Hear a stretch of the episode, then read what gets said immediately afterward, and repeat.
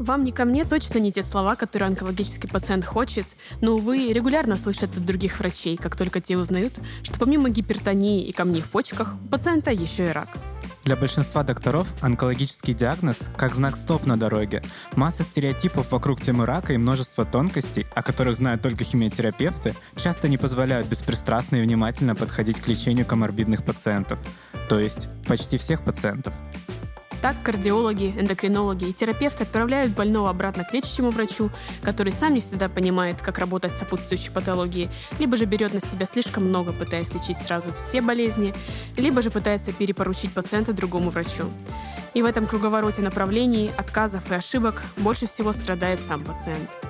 В этом подкасте от образовательного проекта ХСО Токс, созданном при поддержке фонда «Не напрасно», мы, врачи-онкологи, зовем в гости представителей других специальностей и вместе пытаемся разрушить стены, разделяющие медицинское сообщество. Мы — это его ведущие.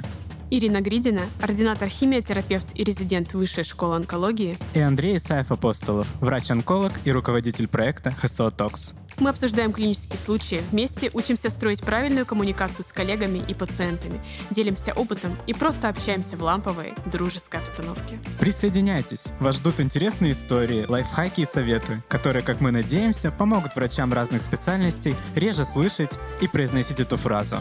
Вам не ко мне. До встречи! До встречи.